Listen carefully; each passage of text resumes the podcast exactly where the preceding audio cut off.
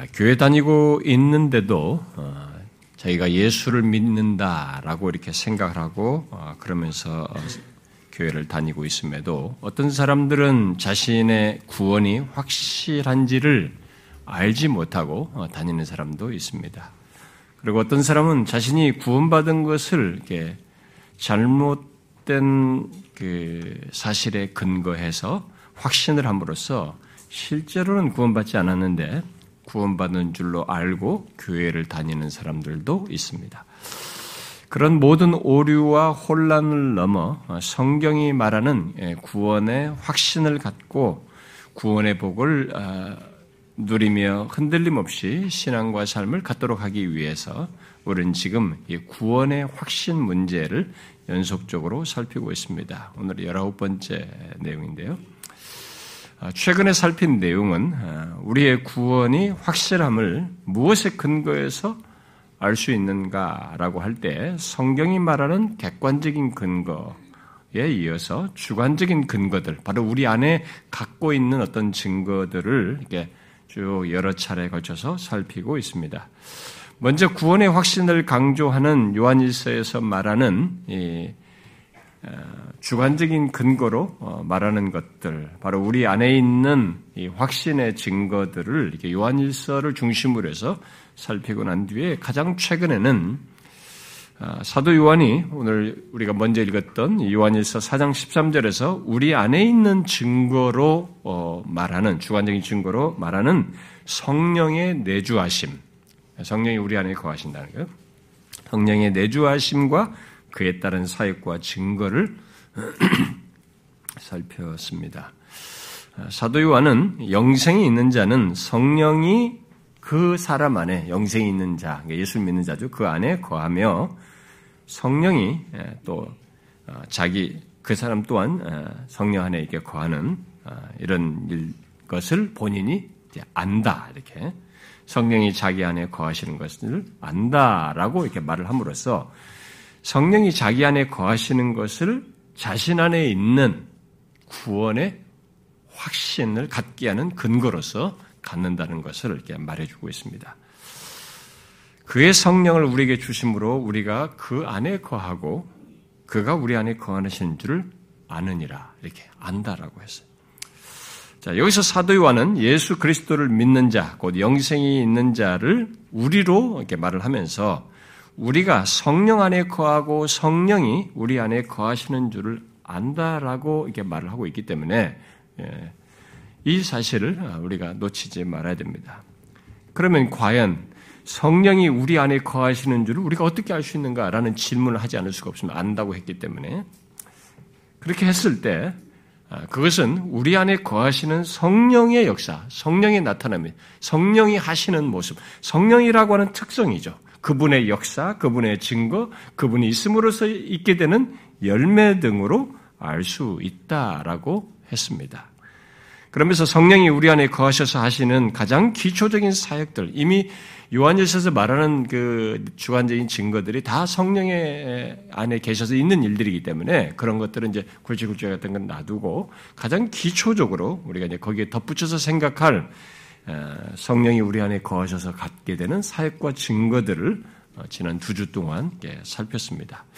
성경이 성령이 거하는 자는 하나님께서 아, 그의 아들 예수 그리스도를 아, 세상의 구주로 어, 보내신 것을 믿고 고백하며 그를 따르는 어떤 신앙적인 반응을 갖는 것도 결국 성령이 우리가 가장 기초적으로 예수에 대한 반응, 예수를 믿는 반응에서 이게 다 성령이 거하셔서 있는 증거이다. 또 하나님의 말씀을 깨닫고 그것에 영향을 받아서 반응하는 것도 성령이 거하시기 때문이고 또 삶의 모든 국면에서 하나님의 말씀이 생각이 나서 거룩한 길, 거룩의 길, 생명의 길, 이 구원의 길을 지속적으로 가는 것도 성령이 우리 안에 거하시기 때문에 있는 일이다라고 했습니다. 그리고 이어서 지난주에 덧붙인 내용은 순서를 좀 바꿔서 말을 했습니다만은 과거에 아, 우리들은 내 생각, 내 판단, 내 원함, 내 욕구를 따라서 살았던 것이 우리였습니다. 누구든지 이 세상에 태어나는 자연인은 자기 생각, 자기 판단, 자기 기준, 자기 원함을 따라서 삽니다. 그런 거죠. 그렇게 해서 살았지만은 성령이 거함으로써 달라진 것 중에 뭐냐면은 성령이 거하심으로써 그분의 말씀, 바로 하나님의 말씀을 묻고 그 말씀을 의지하여 산다는 것이죠. 사람이 떡으로만 사는 것이 아니라 하나님의 입에 나오는 말씀으로 산다라고 하는 것이 무엇인지를 성령이 거하는 자는 알고 경험한다는 것입니다. 그리고 성령이 거하는 자는 말씀을 통해서 알게 된 진리 또는 올바르고 선한 것, 정의라고 하는 것 등을 그것들과 일치되는 양심을 갖고 그에 따라서 반응하면서 행하는 이런 모습이 있게 되는 것이 성령이 안에 거하시는 것입니다. 누구나 양심이 있습니다. 그 양심에 반응을 하지만은 그러나 이것이 자기가 상대적인 기준들을 따라서 움직이는 것이 아니라 이 양심이 하나님의 말씀과 일치되는 거죠. 성경이 말하는 것과 일치되는 거죠. 성경에서 말하는 선한 것과 올바른 것에 일치되고 그런 성경에서 말하는 이 정의에 일치되게 예, 그 양심이 반응하면서 행동하도록 하는 것 이런 것들은 성령이 우리 안에 거하셔서 있는 어, 증거다라고 했습니다. 그리고 마지막으로 덧붙인 것은 성령이 거하시는 자는 하나님을 자신의 아버지로 안다라. 아빠 아버지로 부르짖는 하나님을 자신의 아버지로 신뢰하며 살고 그런 관계를 누리는 것이 있다. 예수를 모르는 사람이 하나님을 아빠 아버지라 할 수가 없는 것입니다. 그게 바로 성령이 거하셔서 있는 것이다. 성령은 자신이 거하는 자 안에서 이런 영적인 반응들을 갖도록 역사하시며 증거하시기 때문에 그런 영적인 역사 속에서 살아가고 있다면 그는 어, 자신의 어, 현재적인 구원뿐만 아니라 어, 궁극적인 구원에 대한 하나님의 보증과 인을 자신 안에 가지고 있다는 것을 알면 됩니다. 자신은 자신의 구원을 확, 확증하는 보증으로서 하나님 자신 성령을 소유하고 있는 것입니다. 그러니까 그 사람은 구원의 확신을 가지고 어, 내주하시는 성령으로 인해서 확신 속에서 살아가면 되는 것입니다. 자신의 구원은 진짜 확실한 거죠. 자, 지난주에 제가 이 어, 로마서 8장 15절을 언급하면서 이 8장 16절을 좀 분리해서 음, 이 내, 내주하시는 성령, 예, 구원의 확신을 증가하는 이 내주하시는 성령에 대해서 이제 오늘 좀 이렇게 좀 일단락을 접으려고 지난주에 제가 8장 16절을 이렇게 분리해가지고 오늘은 16절을 살피겠다 이렇게 했습니다. 그런 것 바람에 15절을 좀 무리하게 지난주에 제가 내용을 좀 덧붙였는데 근데 어, 제가 어, 오늘은 이 16절을 다음 절로 좀 미루려고 합니다. 아, 그 이유는 어, 지난 앞서서 우리가 두 시간 동안 살핀 내용이 내용에 연결해서 오늘 우리가 두 번째로 읽은 로마서 이 8장의 5장 6, 5절 6절 말씀이 바로 성령의 사역과 증거를 말하는 결국 건너뛰어서는 안 되는 어, 한 내용이어서 사실 제가 건너뛰려고 어, 그동안 잠깐 인용만 했었는데 어, 이것을 다루고 8장 16절로 가도록 하겠습니다. 내주하시는 성령의 사역을 말하면서 이 오늘 이 읽은 로마서 8장 5절과 6절을 제가 잠깐 예, 인용을 했는데 사실 우리가 읽은 이 로마서 8장 본문은 우리들이 지난 주, 두주 동안 살핀 성령이 내주하셔서 하시는 기초적인 역사로 말한 그 몇 가지의 내용을 적극적으로 설명하는 중요한 본문입니다. 아, 그래서 그걸 연결해서 이것을 먼저 어, 좀 여기서 연결해서 살피고 다음 시간에 8장 16절을 살피도록 하겠습니다. 자, 오늘 본문 이게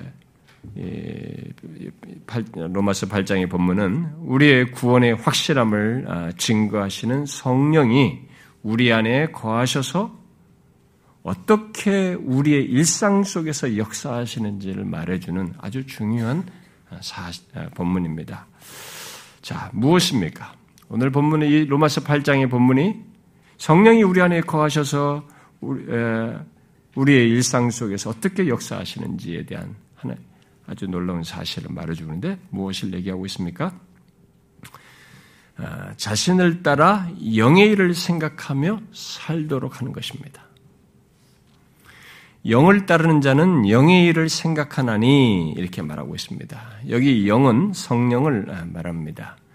뒤에 구절에서 말하듯이 그리스도인은 그들 안에 하나님의 영이 거하시는 자인데 그 성령이 거하시는 자를 본문 5절은 성령을 따르는 자로 어, 말하고 있습니다. 그리고 성령을 따르는 그리스도인, 그 성령이 거하는 그리스도인은 영의 일을 생각한다라고 말을 하고 있습니다. 아, 그래서 오늘 본문은 성령이 아, 우리 안에서 거하시는 증거로 영의 일을 생각한다라는 사실을 우리에게 말해주고 있습니다. 결국 누가 영의 일을 생각하며 살고 있다면, 어떤 사람이 그렇게 하고 있다면, 그는 성령이 거하는 자요, 성령을 따르는 자로서 구원이 확실한, 바로 하나님의 보증과 인을 가지고 있는 것이죠. 그런데 본문은 그렇게 영의 일을 생각하며 사는 것을 육의 일을 생각하며 사는 것과 대조 속에서 말함으로써 성령이 거하는 것과 거하지 않는 것의 차이를 먼저 이렇게 연결해서 생각하도록 그 영, 그렇게 대비 속에서 이 말씀을 생각하도록 우리에게 말해주고 있습니다. 그래서 본문에서 이 대비되는 내용을 같이 좀 맞물려서 이 성령이 거하셔서 있는 증거를 살필 필요가 있는데요. 본문에서 여기 육신을 따르는 자는 성령이 거하지 않는 바로 자연인을 아, 말하는 것인데요. 아, 그의 삶의 습관 또한 육의 일을 생각하며 사는 것으로 말을 하고 있습니다. 자, 그러면 본문에서 여기서 먼저 생각한다라는 이 말을 아, 좀 설명을 해야 되는데, 여기 생각한다는 것은 무엇을 말할까요? 그 말은 아, 육신의 일이든 성, 영의 일이든 아, 모두 다 적용되는 말인데, 일단, 이 동사의 시제가 현재인 것이 시사하듯이 그것은 일회적인 생각이 아니에요. 이것은 어, 일상적인 생각을 말하는 것이죠. 곧 항상 자신이 갖고 사는 사고 습관, 사고 태도, 결국 사고 방식을 말한다고 할 수 있습니다. 아, 그래서 이 본문을 가지고 이 본문을 가지고 어, 청교도는 영적 사고 방식이다. 뭐 굳이 제가 영어로 말하지 않아도 예, 말하고 싶습니다만은 이 이해를 돕기 위해서 그런데 어, mindedness라는 이 단어를 썼습니다. 영적인 사고방식 spiritual mindedness, mindedness라고 이렇게 했습니다. 아, 이게 어떤 번역 같은 거 보면 마음의 태도 이렇게죠. 근데 그게 이제 사고 태도, 사고 습관, 사고 방식 뭐 이런 말을 이 본문을 가지고 어, 존 오웬은 그렇게 말했습니다. 자, 그런데 바울은 본문에서 사람은 그리고 결국 근데 두 가지 사고 습관을 갖고 중 하나를 사람은 갖는다라고 본문을 통해서 말하고 있는 것입니다. 육신을 따르는 자는 바로 자연인은 육신의 일을 생각하며 살고 영을 따르는 자는 그 성령이 거하는 자는 영의 일을 생각하며 산다는 것입니다. 그리고 본문은 그들 각각의 그런 삶에 어떤 것이 또한 뒤따른다. 그렇게 그런 사고 습관을 가지고 살았던 그 각각의 삶에 어떤 뒤따르는 결론이 있는데 그것은 육신의 생각에 뒤따르는 것은 사망이고 영의 생각에 뒤따르는 것은 생명과 평안이다. 이렇게 말하고 있습니다. 이런 것과 관련해서 설명할 것이 많지만 좀 절제하고 오늘 문맥에서 계속 우리 살펴보던 그 차원에서만 이 본문을 좀 다루도록 하겠습니다. 자, 이 둘 차이를 여러 가지로 어, 말하고 있습니다만 그 모든 차이의 시작, 아니 결정적인 차이는 무엇이겠습니까, 여러분? 이둘 차이의 지금 차이. 여러 가지로 대비된 얘기를 하지만 이 둘 사이의 차이에 결정적인 건 뭐겠어요?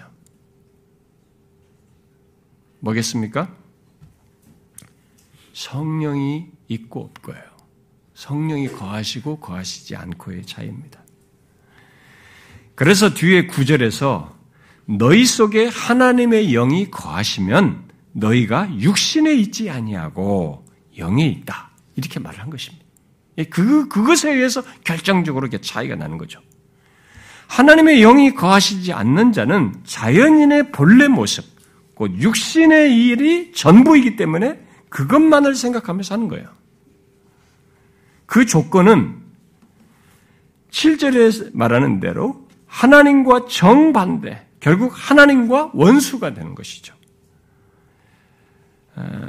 어떤 사람은 왜 육신의 생각이 하나님의, 하나님과 원수가 되느냐라고 물을지 모르겠습니다.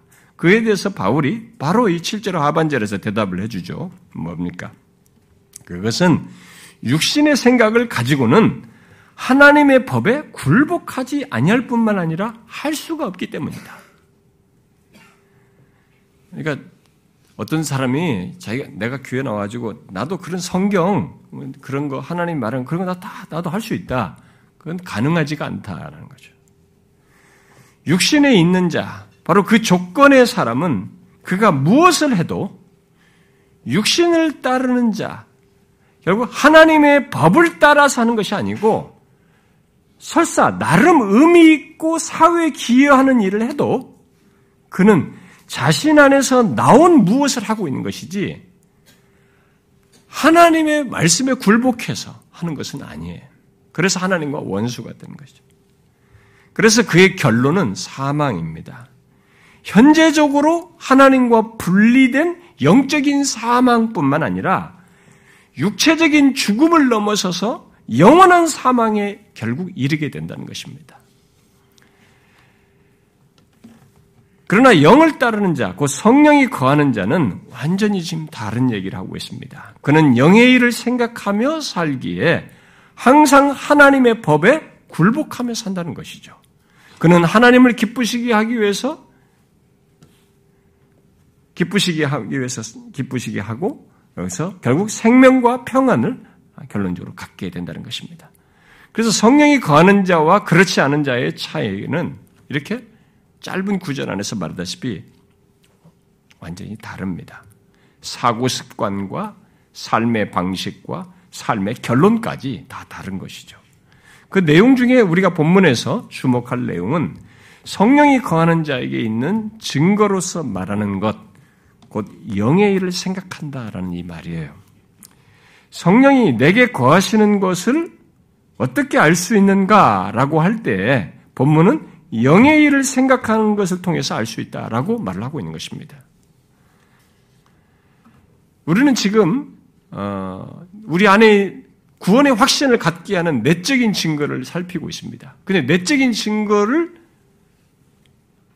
요한일서에서는 성령이 우리 안에 거하시는 것을 말하고 있습니다. 그래서 이 성령이 거하시는 것이 굉장히 중요하다. 하나님의 친히 거하심으로써 구원의 확신을 증가하니까. 그러면 그게 뭐냐? 성령이 거하신다는 것을 어떻게 알 수 있느냐라는 것을 지금 여러 가지로 얘기하는데 바로 오늘 본문은 그 중, 그 내용 중에 하나를 성령의 일을 생각하면서 하는 것이다. 그게 성령이 거하는 사람에게 있는 증거다. 이렇게 말을 하고 있습니다. 그러면 영의 일을 생각한다는 것 한번 생각해 보세요. 영의 일을 생각한다는 것은 무엇을 말할까요? 무조건 기독교적인 무엇을 생각하면서 교회 다니면서 교회 생활을 사람들과 어울리고 막 교회, 교회 생활 속에서 하는 이런 것들을 많이 생각하면서 살고 그 가운데 서로 가졌던 좋은 일들, 교제 등 뭐 이런저런 봉사 활동을 하면서 오늘도 뭘 어디 만나고 어디 사회 봉사하고 뭐 이런 것들을 많이 생각하면서 하는 것일까요?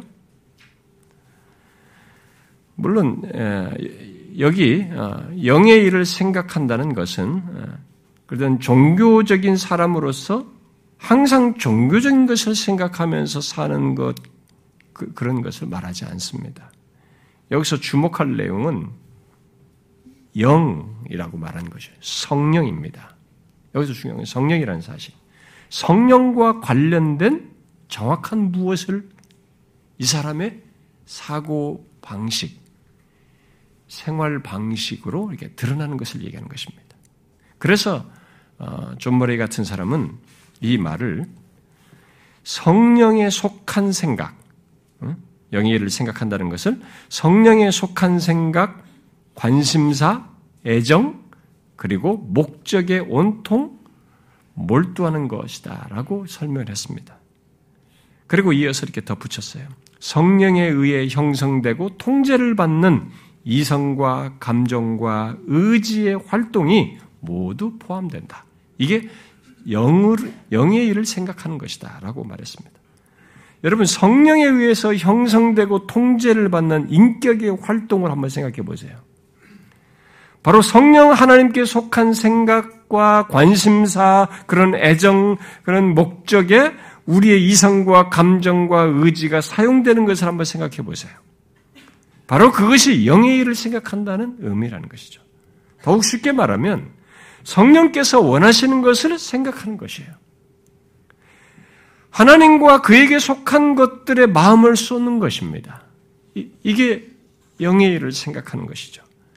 그러므로 여기 생각한다는 것은 단순히 머릿속에 그려보거나 무엇인가를 떠올리는 것이 아니라 의도적으로 마음을 쏟는 것이고 그 마음을 따라 자발적으로 행동을 하는 것을 말하는 것입니다. 달리 말해서 마음을 한 곳에 집중하는 것이고 어떤 한 방향으로 마음을 고정하는 것을 말하는 것입니다.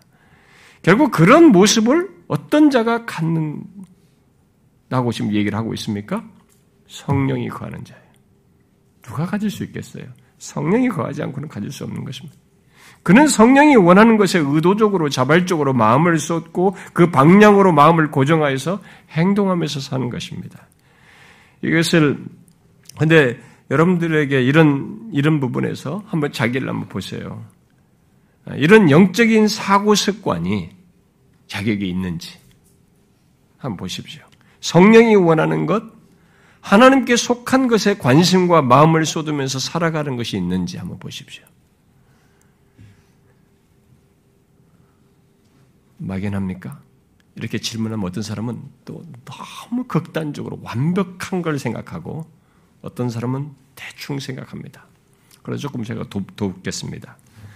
내가 이런 영적인 사고 습관, 영적인 사고 방식을 가지고 살아갔는지를 알고 싶다면 몇 가지를 우리가 한번 체크해 보면 되겠죠. 자, 먼저 자신의 삶을 지배하는 생각이 무엇인지를 한번 보십시오. 다시 말해서 자기의 생각이 주로 어디에 고정되어 있는지를 한번 보시라는 겁니다. 영적인 것들 또는 하나님께 속한 것들에 고정되어 있습니까? 그게 자신의 살면서 부인할 수 없는 어떤 어? 방향이죠. 어? 자신의 삶을 움직이는. 만약 그것이 아니라 죄악되고 세상적인 것들에 주로 고정되어 있다면 아무리 교회를 다녀도 자신은 항상 죄악되고 세상적인 것들에 고정되어 있다면 그건 뭐겠어요?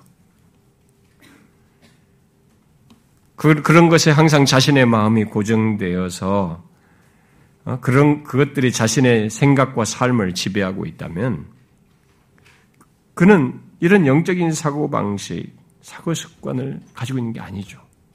오히려 유기의 육적인 사고 방식을 가지고 살아가는 거죠. 성령이 거하지 않는 것입니다. 바울은 빌립보서 3장에서 예수를 믿는다고 하지만 땅의 것들을 생각하는 자들의 상태와 최후를 생각하면서 다음같이 안타깝게 말했습니다. 내가 여러 번 너희에게 말하였거니와 이제도 눈물을 흘리며 말하노니 여러 사람들이 그리스도의 십자가의 원수로 행하느니라. 그들의 마침은 멸망이요. 그들의 씨는 배요. 여기 배 말입니다. 배요. 그 영광은 그들의 부끄러움에 있고 땅의 일을 생각하는지라. 생각하는 자라. 이렇게 말했습니다. 바울은 십자가의 원수로 행하는 자들을 땅의 일을 생각하는 자라고 말하고 있습니다. 또 그들의 씨는 배라고 하면서 자기 배만 생각하면서 산다고 말하고 있습니다. 그것은 성령이 거하는 자의 모습이 아니라는 거죠. 성령이 거하지 않는 자는 그들의 사고방식과 삶의 방식이 땅의 일에 쏠려 있어요. 거기에 쏠려서 살아가는 것입니다. 한마디로 말해서 자신의 배를 위해서 살아가는 거죠. 물론 그런 사람들에게도 정도의 수준에서 차이가 있어서 괜찮아 보이는 사람들도 있습니다. 아, 뭐 굉장히 신사적이고 그런 사람도 있어요. 어, 노골적으로 탐욕적인 사람이 있는가 하면 정말 신사적이고 도덕적인 모습을 가지고 양심적으로 일상생활을 하는 사람도 있습니다. 그렇다 할지라도 성령이 원하는 것에 마음을 쏟으면서 어? 그렇게 적극적으로 성령이 원하는 것을 추구하면서 그걸 따르면서 사는 사람은 성령이 거하지 않는 사람은 가능하지가 않아요. 네, 결국 거기서 거기인 것입니다. 그러나 성령이 거하는 자는 성령이 원하시는 것에 초점을 맞추어서 사는 사고 습관과 삶의 방식을 갖습니다. 물론 일시적으로 그 사람 또한 생각과 삶이 세상의 것에 쏠리는 일이 있을 수 있고 아, 그런 일시적인 모습이 있을, 수도 있지만 그의 전체적인 사고와 삶의 방식은 성령의 일을 생각하며 살고자 하는 것입니다. 반대의 경우도 있을 수 있죠. 어, 교회를 다님으로써 일시적으로 어떤 사람이 교회를 좀 왔어요. 그런데 일시적으로 하나님께 속한 일을 생각하는 거예요. 여기서 들은 것이 있으니까. 그래서 그런 것을 조금 열심히 해보려고 하는 사람들도 있습니다. 어, 그러나 성령과 상관이 없다는 것을 그 사람들도 곧 드러내게 되는데 그걸 지속하질 않아요. 기독교적인 물을 먹고 그 분위기에 있는데 여전히 땅의 것을 생각해. 그게 자기 그것만을 위해서 살아가는 거예요. 그것을 지배를 받아 살아가는 거예요. 근데 교회 당하는 실제로 그런 사람이 있거든요. 매일 와서 여기 와서도 계속 그런 얘기를 해요. 다른 사람들 대화가 그렇고 맨날 그런 얘기만 해요. 세상에 것만 관심 있고 예배는 후다닥 치워버리고 구행 예배도 빨리빨리 끝내버리고 그 다음부터는 막 계속 음? 뭐 먹는 얘기, 자식 얘기, 뭔 얘기, 뭔 얘기, 뭐 잘 되는 얘기, 돈 잘 버는 얘기, 뭐 이런 얘기만 줄기차게 합니다. 그러니까 자기가 부인할 수 없이 쏟아져 나오는 거죠. 성령이 거하는 자는 그렇지 않아요. 자신이 일시적으로 죄악 가운데 있거나 세상적인 일에 빠졌을 때조차도 하나님께서 이것을 기뻐하지 않는다는 자각을 합니다. 그런 생각을 갖게 돼요. 그리고 그는 그 와중에서도 성령이 원하는 것에 대한 생각을 하게 됩니다. 자기가 원해서 그런 생각을 한 것도 아니에요. 또 그런 생각이 나지 않게 하려고 자기가 막 지운다고 해서 되어지지도 않습니다. 부인할 수 없이 자기 안에 거하시는 이 엄연한 실체예요. 성령으로 인해서 그게 생겨요. 그게 영적인 사고 습관, 어? 사고 방식에 드러남이죠. 그래서 자신의 일상적인 삶은 물론이고 자신이 죄를 범하는 순간에도 또 자신이 하나님으로부터 좀 멀어졌다고 여길 만한 상황에서도 자신 안에 거하시는 성령의 질책으로 인해서 죄의 자각으로 인해서 자신이 잘못하고 있다는 것 이것을 하나님께서 원하시는 것이 아니라는 생각을 하게 됩니다. 이 성령이 거하는데 그게 영적인 사고 습관이죠. 어떻습니까? 여러분들에게 이런 영적인 사고 습관, 영적인 사고 방식이 있습니까? 어떤 목표를 가지고 어,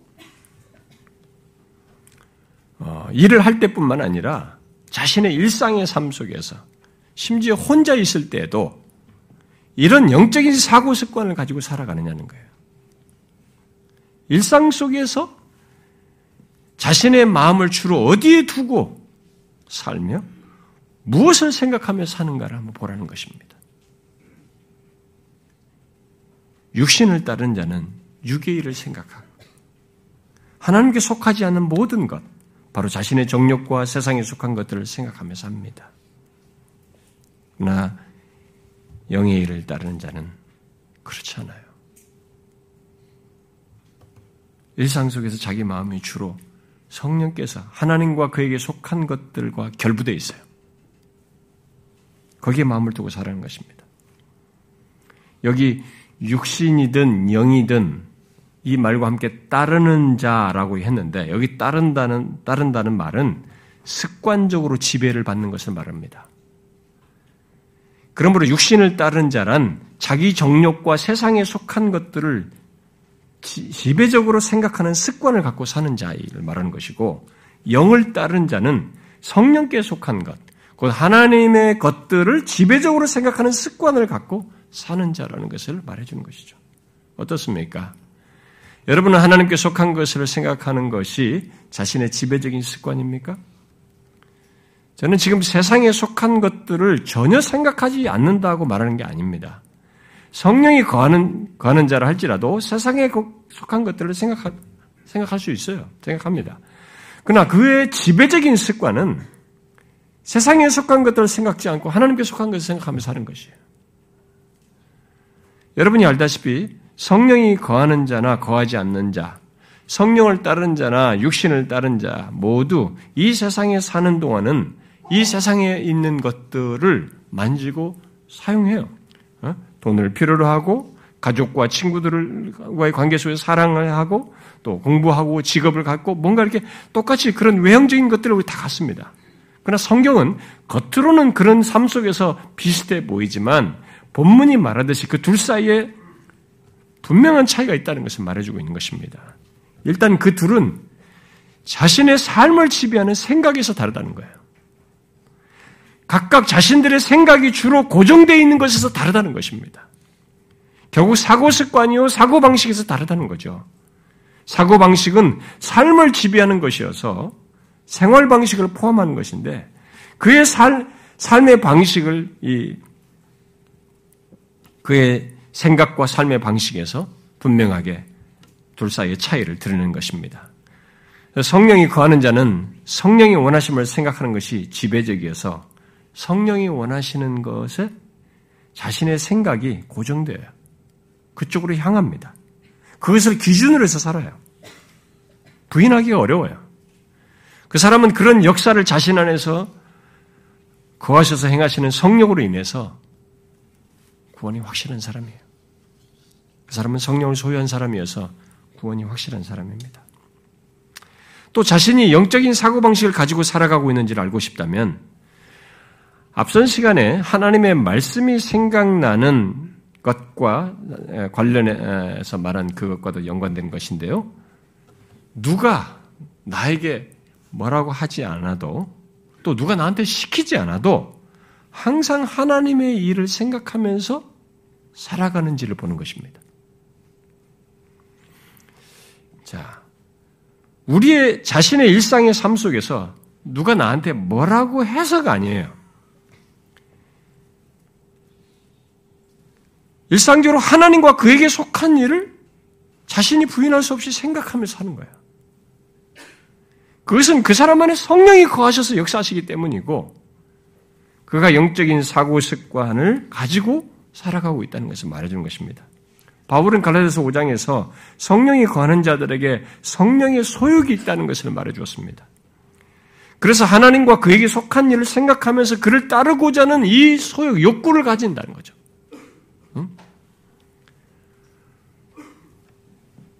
꼭 오늘 설교를 들었으니까 아 오늘 설교 들으니까 이렇게 해야지 이게 꼭 설교를 듣고 누가 뭐라 해서가 아니라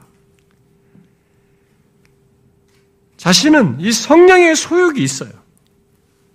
그래서 하나님과 그에게 속한 것들을 일상 속에서 생각하게 되는 것입니다. 누가 나한테 뭘 하지 않았는데 생각하는 거죠. 사람들과 관계 속에 있던 어떤 일을 부딪히던 어떤 만남 속에 있던 내가 홀로 있던 간에 여러분들에게 그런 모습이 있습니까? 하나님과 그에게 속한 일들이 누가 여러분들에게 영향, 뭐, 특별히 하지 않았는데도, 어? 설교 한번 들은 것 때문이 아니라, 그런 것 없이도 자신 안에서 갖는 생각이냐는 거예요. 하나님과 그에게 속한 것들을. 달리 말해서, 내가 병을 앓고, 병에 걸리고, 또 죽음을 보았기 때문에, 하나님과 그의 심판을 생각하는 것이 아니고,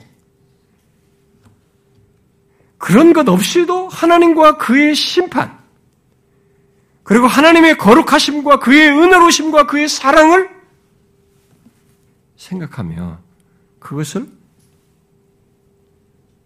그것이 자신의 어떤 일상 속에서 부딪히는 일과 어떤 결정하는 영향을 미치고 있느냐는 거예요. 어떤 사람은 병에 걸렸을 때, 뭐 누가 죽는 걸 봤을 때만 하나님의 심판과 이런 하나님의 어떠하심을 생각하고 말아버려요. 다시 싹 지나가 버려요. 그게 아니라, 그래서가 아니라, 내게 부인할 수 없이 하나님이 어떤 분이신지, 그것이 그런 하나님에 대한 생각이 내 안에서 흘러나오느냐는 것입니다. 그것은 모두 성령이 거하셔서 있는 일이에요. 인간의 자연적 조건에서는 생겨나지 않습니다. 영의 일을 생각하는 것이죠. 그게 영적인 사고 습관 방식을 가지고 있다는 하나의 표시인 것입니다. 휘트니라는 사람이 이런 반문을 예상하고 예상해서 말했습니다. 이렇게 생각하는 사람도 있을 것입니다. 당신은 내 상황을 잘 이해하지 못하는 것 같습니다. 지금 같은 얘기를 하면 이제 반문하는 거죠. 하루 종일 바쁘게 사는데 말이지. 바쁘기 때문에 하나님이나 영적인 것을 생각할 겨를도 없습니다. 이렇게 반문할 수도 있다는 거죠. 그에 대해서 이어서 이렇게 말합니다. 이것이 바로 핵심입니다. 그게 바로 핵심이라는 거예요. 당신이 얼마나 바쁘냐는 것은 문제가 되지 않습니다. 그리스도인은 하루 종일 하나님을 생각하지 않으려고 해도 안 할 수가 없습니다. 숨을 쉬기 위해서 의도적으로 결심하지 않아도 우리가 숨을 쉬듯이 하나님에 대한 생각도 의도적으로 하지 않아도 있게 되는 것입니다. 이게 성령이 거하는 자라는 거죠. 성령이 거하셔서 성령의 일을 생각하게 하는 하면서 사는 사람, 영적인 사고 습관을 가진 사람은 일상 속에서 부딪히는 모든 것을 하나님과 연관시키는 거죠. 연관시켜서 생각하는 겁니다. 어떤 것을 계획하고 판단하고 결정하는 데서 뭐 우리가 뭐 이런 연휴든 뭐 이렇게 어떤 할 때도 뭐 여행 계획을 하고 뭐 어떤 여행을 가고 이렇게 하더라도 자신은 그런 여행의 모든 흐름이 있지만은 거기서 즐길 것도 있지만 거기서 하나님은 의식하면서 가질 여행이고 그 가운데서도 주의를 지키며 하나님을 예배하는 것에 중심성을 놓치지 않으면서 갖고자 하는 것이죠.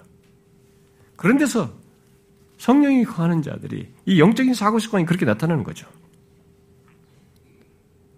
그야말로 매사가 하나님에 대한 생각 속에서 모든 것을 하나님 중심적으로 생각하게 된다는 것입니다. 이것이 영적인 사고방식을 가지고 사는 사람의 모습입니다. 이런 영적인 사고방식, 곧 하나님과 그에게 속한 일을 자연스럽게 생각하는 것은 성령이 그 안에 거하셔서 역사하여서 그의 소욕을 불러일으키기 때문에 있는 것이죠. 자신 안에 그런 증거를 가지고 있는 사람은 성령이 자신 안에 거하시는다는 이 사실로 말미암아 구원이 확실한 줄 알면 됩니다. 또 자신이 영적 사고방식을 가지고 살아가고 있는지 확인해 볼 수 있는 것은 영적인 사고 방식 또는 이 사고 습관을 지속하도록 돕는 자료인 하나님의 말씀을 즐거워하고 묵상하는 것입니다. 시편 기자처럼 즐거워하며 묵상하는 것이에요. 그것이 자격이 있는지를 보는 것입니다. 시편 1편에서도 그랬잖아요. 복 있는 사람은 오직 여호와의 율법을 즐거워하며 그 율법을 주야로 묵상하는 자라고 말했지 않습니까?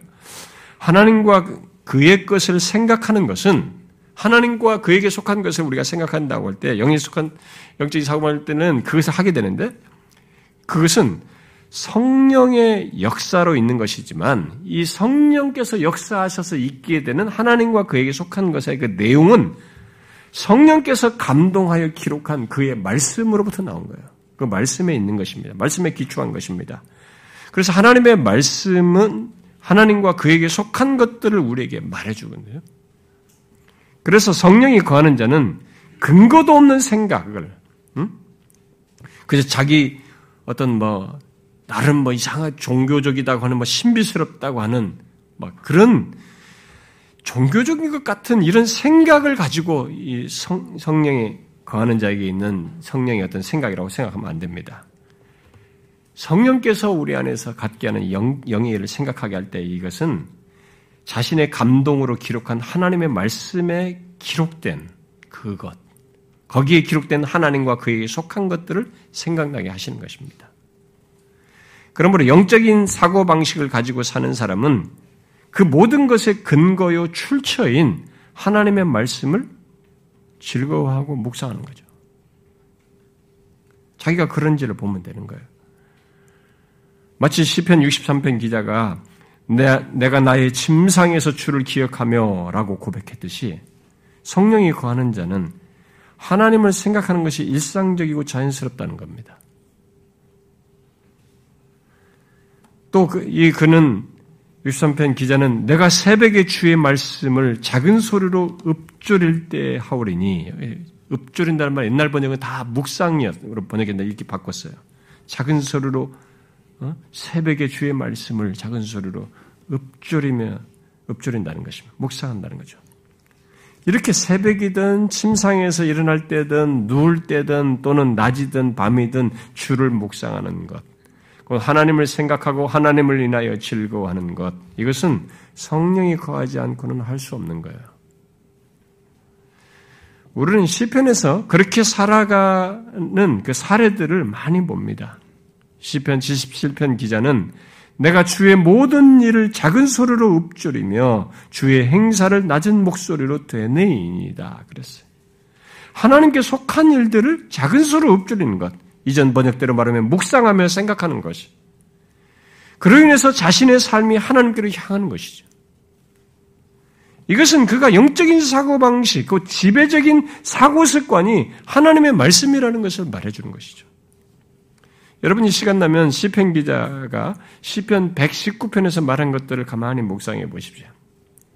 그냥 잊지 말고 우리와 동일한 삶의 치열함과 유혹과 시련과 난제가 있는 상황들이 그 상황들을 어떤 마음으로 부딪히고 대처하고자 하는지를 그 성경을 통해서 한번 읽어보세요.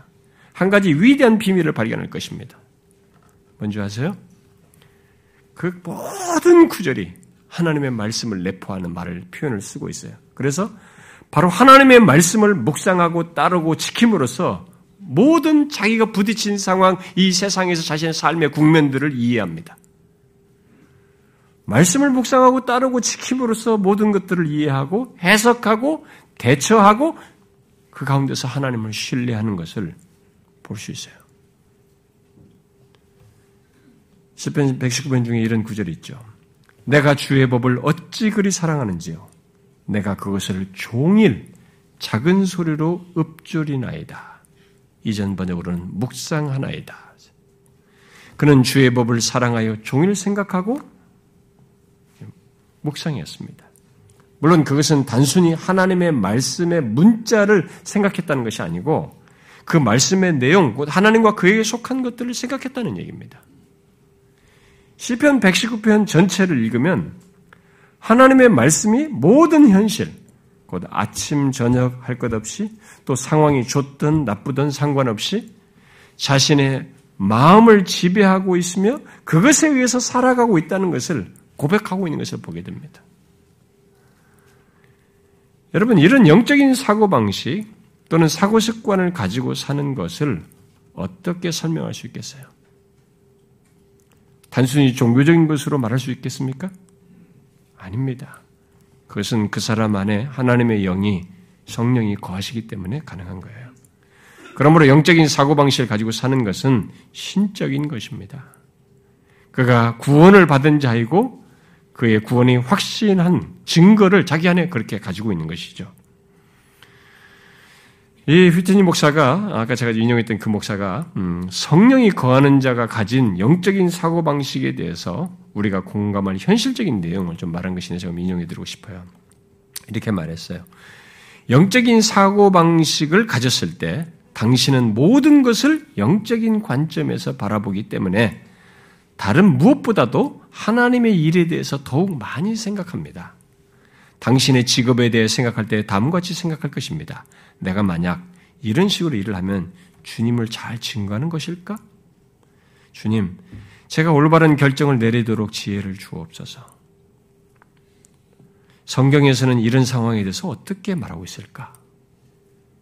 당신이 영적인 사고방식 가운데 있다면 자녀 양육에 대해서도 하나님 중심으로 생각할 것입니다. 아이를 징계할 때 다음과 같이 생각할 것입니다. 주님, 제가 화가 나서 아이를 때렸다면 용서해 주십시오. 감정을 못 이겨서 한 거죠. 아이를 성경적인 방식으로 징계할 수 있도록 도와주소서. 하나님 아버지, 저는 아이들을 경록해 하지 않고 진정으로 주님의 사랑을 보이기를 원합니다. 저도 아이들, 아이들의 성장 과정에서 제 감정을 못 이겨서 차분하게 한 게 아니라 감정을 못 이겼을 때는 그날 밤에 견디기가 어려워요. 자식이 그렇게 한 것에 대해서. 하나님 앞에 회개하죠. 돈에 대해서 생각할 때나 스포츠나 성에 대해서 생각할 때에도 하나님의 관점이 중요하게 되며 심지어 당신의 생각을 하나님께서 어떻게 생각하시느냐를 중요시합니다. 자연재해가, 자연재해가 발생하면 하나님의 심판에 대한 생각이 납니다. 멋진 가을날 떨어지는 낙엽 위를 걸어보면서 하나님의 창조와 그의 영광을 생각합니다. 아름다운 석양을 보면 아름다운 하늘나라를 상상하게 됩니다. 푸른 하늘에 떠오른 구름을 보면서 그리스도의 재림을 생각하기도 합니다. 이처럼 영적인 사고방식을 가지고 있다면 무엇을 보더라도 하나님과 연관 짓기 시작합니다. 가장 결정적인 것은 자신이 영적 사고방식 가운데 있다면 죄를 지을 때라도 하나님에 대해서 생각한다는 것입니다. 그리고 성령을 슬프게 했다는 것을 안 직후 뉘우칩니다. 부끄럽지만 거룩하신 하나님께 나아가 죄를 자백하며 용서를 구합니다. 하나님을 대적하여 죄를 짓는 상황에서 하나님을 생각하고픈 사람이 어디 있겠습니까? 죄로 말미암아 부끄러운 빛이 가득한 얼굴로 거룩하신 하나님께 향할 수 있는 사람이 어디 있습니까? 이런 일은 인간의 자연적인 본성으로는 할 수 없는 일입니다. 그러나 그리스도인은 그렇게 할 수 있습니다. 왜 그럴까요? 그리스도인은 자연적인 본성으로 생각하지 않기 때문입니다. 이는 그들 안에 내주하시는 성령께서 그들의 생각 속에 하나님의 생각을 항상 넣어주기 때문에 가능합니다. 나침반은 어느 방향으로 돌려놓아도 바늘은 항상 북쪽으로 가리키듯이 그리스도인이 무엇을 생각하던 그의 마음은 곧바로 하나님께로 향합니다. 이것이 바로 영적 사고방식인 것입니다. 이렇게 설명했습니다. 이 사람도 존 오웬의 영적 사고방식을 가지고 영향을 받아서 이런 내용을 썼어요. 여러분 또한 일상을 그런 사고 방식으로 살아가고 있는지 한번 보세요. 그러고 있습니까? 그렇다면 성령이 여러분 안에 거하시고 있는 것입니다. 또 자신이 성령에 의한 영적 사고 방식을 가지고 있는지 확인해 볼 수 있는 간단한 사실 두 가지만 더 덧붙이면 먼저 자신의 모든 생각과 판단과 주장 그리고 대화 속에 하나님이 계시는지를 보는 것이요. 아주 흔한 일이에요. 바울이 디도서에서 하나님을 시인하나 행위로는 부인하는 자들을 말하고 있습니다. 그것은 그들 안에 성령이 거하시지 않기 때문에 그렇다는 거예요. 그러나 성령이 거하는 자는 그와 반대로 영의 일을 생각하면서 살기 때문에 자신의 모든 생활 영역에서 바로 자기의 생각, 판단, 대화 속에서 결국 자신의 모든 사상 속에서 하나님을 인정하는 태도, 그런 모습을 보인다는 것입니다. 그것은 성령에 의한 영적 사고방식이 가지고, 그 사고 습관을 가지고 있다는 것을 드러내 주는 것이죠. 여러분은 어떻습니까? 여러분에도 그런 것이 있어요? 그러고 있습니까? 단순히 입으로 하나님을 말하고 인정하는 그런 것 정도가 아니라 자신의 생각과 대화 또 모든 모든 것 속에서 하나님을 감출 수 없는 것으로 이렇게 드러내느냐는 거예요. 영적인 사고 방식, 바로 영의 일을 생각하는 것을 일상 속에서 그렇게 드러내고 있는 것. 그 사람은 성령이 거하는 사람이에요. 구원이 확실한 거죠. 그리고 또 한 가지 사실은 영의 일을 생각할 때, 곧 하나님과 그에게 속한 일들을 생각할 때 그것이 좋고 기쁘고 즐거운 것입니다. 그런 걸 한번 보세요. 하나님, 그것은 성령에 의한 영적인 사고방식을 가진 사람, 성령이 거하셔서 하나님과 그의 것들 생각하게 하시는 그분의 역사 속에서 그가 그런 생각을 하면서 살아가기 때문에 갖는 모습이죠. 성령이 거하는 자는 그 이렇다는 것을 우리가 뭘로 알 수 있냐면 성령이 거하시는 거하시는 자는 우리가 성령의 아홉 가지 열매를 얘기하잖아요. 그런데 그 열매 희락이 있지 않습니까? 네. 그러니까 성령이 거하는 자는 이 희락이 있어요. 기쁨이 있는 것입니다. 근데 이 희락이라고 하는 것이 성령이 거하셔서 갖는 희락이라는 것이 어디서 무엇으로 인해서 갖게 되는 거냐라는 거예요. 성령이 거하셔서 갖는 희락이라는 것이 뭐냐? 어떤 거 무엇으로 인해서 생겨나는 거냐? 이 세상 일이 잘 돼서 막 기쁜 거냐? 물론 세상 일을 어떤 일은 속에 하나님이 하신 것으로 인해서 그럴 수 있지만 근원적으로는 결국 하나님 때문이거든. 이일 자체 때문이 아니에요. 그러니까 이 희락이 단순히 이 세상 일 때문이 아니라 하나님과 그에게 속한 일들로 인해서 곧 영의 일을 생각함으로써 갖는 것. 이게 성령이 우리 안에서 갖게 하는 기쁨이에요. 성령이 거하는 자는 진실로 영의 일을 생각함으로써 기뻐합니다. 그리스도 안에서 얻게 된 구원과 장래의 영광과 내가 죄 사함을 받고 이 놀라운 의롭담을 얻고 하나님과 화목하게 됐다는 이 부인할 수 없는 사실, 장래의 영원한 것을 결정한 이런 사실 때문에 그런 것을 생각하게 할 때, 하나님과 그에 속한 이런 것들이 내게서 계속 생각나게 될 때, 슬프다고요, 어떤 때는요, 현실이. 답답하거든요. 그것이 나에게 위로와 기쁨이 되는 거죠. 심지어 죄로, 죄를 아파하면서 회개할 때에도 성령이 거하시는 자는 거기서 이것 자체만 보는지 않아요. 성령은 거기서 하나님 그리스도 안에서 우리를 받아주시는 거죠. 구속의 은혜. 그것을 바라보기 때문에 그래서 이런 조건에서도 은혜를 구하고 용서하시는 하나님을 경험한다는 것 때문에 죄를 아파하면서 회개하는 중에도 우리는 희락을 맛보는 거예요. 성령이 거하는 자에게 있는 놀라운 사실이죠. 성령이 거하는 자에게는 하나님의 것들이 모두 기쁨이 되는 것입니다. 그래서 하나님의 말씀이 그게 이제 사모하고 뭐 시편 기자면 뭐 꿀송이부터 달고 뭐 시편 기자들이 말한 처럼 하나님의 말씀을 즐거워한다. 이게 연결돼서 사실이에요. 이렇게 하나님과 그에게 속한 것을 기뻐하고 즐거워하는 것은 성령이 우리 안에 거하셔서 우리들이 영적인 사고 습관을 가지고 있다는 것을 말해주는 또 하나의 증거죠. 어떻습니까? 여러분은 하나님을 생각하는 것이 좋습니까? 한번 생각해 보세요. 제가 억지로 뭐 가지라는 게 아니에요. 이것은 감출 수 있는 게 아니니까. 성령이 거하셔서 있는 것은 모방할 수 있는 게 아니란 말이에요. 자, 하나님을 생각하는 것이 좋습니까? 하나님께 속한 것, 우리에게 허락된 하나님의 의와 하나님과 화목하게 된 것, 죄인인 내가 영존하시는 하나님을 대면할 수 있는 이 놀라운 것, 그분을 하나님을 아빠 아버지라고 부를 수 있는 이 복된 관계에 있는 것, 나를 창세전에 택하시고 나에게 구원하시겠다고 하는 그런 택하신 것을 언약의 신실하게 지키셨다는 이 놀라운 사실, 장차 얻게 될 영광과 완성될 하나님 나라에서 삶 등등을 우리가 들을 때, 그리스도 안에서 얻게 된 이 수많은 것들을 생각하게 될 때, 어떻습니까? 마음의 위로와 힘과 기쁨을 갖게 됩니까? 그런 얘기는 과거에 들리지도 않았습니다. 참았죠. 도대체 무슨 얘기들 하는 거야? 과거에는 지루하고 거부감 느끼는 얘기들이었고 믿겨지지도 않고 우습게 여기는 것들이었는데 이제는 그게 좋아요. 그것이 기쁨이 됩니다.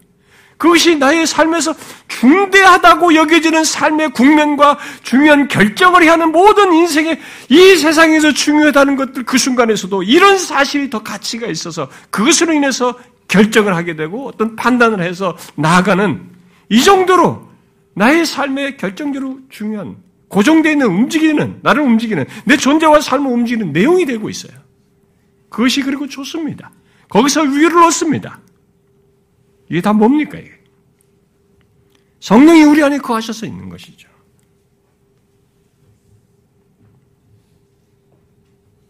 그런 것이 있는 자는 그런 것을 갖도록 우리 안에 거하셔서 역사하시는 성령 하나님을 인하여 구원받은 자요. 그의 구원은 아주 확실한 것입니다. 여러분, 성령의 이런 증거들을 잘 보세요. 놀라운 얘기죠. 우리 과거에 생각 못했어요. 노력해서 되지도 않아요. 이런 변화가 어떻게 생기는 사람이 어떻게 이렇게 바뀔 수 있습니까? 종교적인 거? 아니에요. 잘 보세요. 종교, 어떤 종교에 빠져가지고 종교적이 된 것하고 이렇게 성령에서 변화된 것의 차이를 선명하게 보셔야 됩니다. 종교 생활에 익숙해서 변화된 것 속에는 자신을 움직이는 이런 모든 것을 움직이는 것들이 움직이는 것, 뭐 종교적으로 나름 뭐 열심을 내고 기도를 하고 뭘 하는 선행을 하든 뭐 움직이는 것에 이 내용이 인격성이 없어요. 거기는. 그런데 이 기독교는 이 변화에 인격성이 있는 거죠. 성령께서 우리에게 감화 감동하시는 우리의 전 인격을 사용하셔서 사는 이것이 있는 거예요. 그런데 어떤 사람이 교회 와서 잔뼈가 굵으셔가지고 이것도 이방신들처럼 성령 하나님, 하나님과 인격적인 관계 속에서 이런 것을 경험하는 게 아니라 교회 생활에 익숙해가지고 종교 생활하는 사람들이 있는 거예요. 그 사람은 기독교를 이방 종교처럼 믿는 것입니다. 기독교는 지금 말한 것처럼 이렇게 성령이 거하셔서 우리한테 분명하게 드러내는 그분의 인격적인 관계 속 우리 영으로 더불어서 역사하시는 성령의 인격적인 역사 속에서 있는 것이에요. 그래서 이 부인할 수 없는 거예요. 그래서 자기가 기계적으로 움직이는지 그냥 습관적으로 교회에서 이런 문화처럼 여기에 경험돼서 어려서부터 내가 성장했고 부모님이 믿는 사람이 그렇게 해서 한 것인지 아니면 성령 하나님의 이끄심 속에 그분의 순종과 그분과의 관계 속에서 그분의 모든 것과 알게 하심이 좋고 즐겁고 기쁘고 감사해서 하는 것인지 한번 보시라고요. 후자가 성령이 거하신 거예요. 그 사람은 그의 구원이 확실한 것입니다. 얼마나 놀라운 사실입니까? 예수 자에 생긴 이 놀라운 사실. 하나님의 친히 우리 안에 거셔서 우리의 구원을 그렇게 보증하고 인치시고 있는 것이죠. 그래서 성령이 거하는 자는 오늘 우리가 호흡이 멈추어져도 자신이 구원의 궁극적 실체, 하나님을 대면하여 영광으로 나아가는 그 일이 있게 되는 것입니다. 여러분에게 성령이 거하셔서 있는 이 증거가 있거든. 그것을 인하여 기뻐하십시오. 감사하세요. 기도합시다.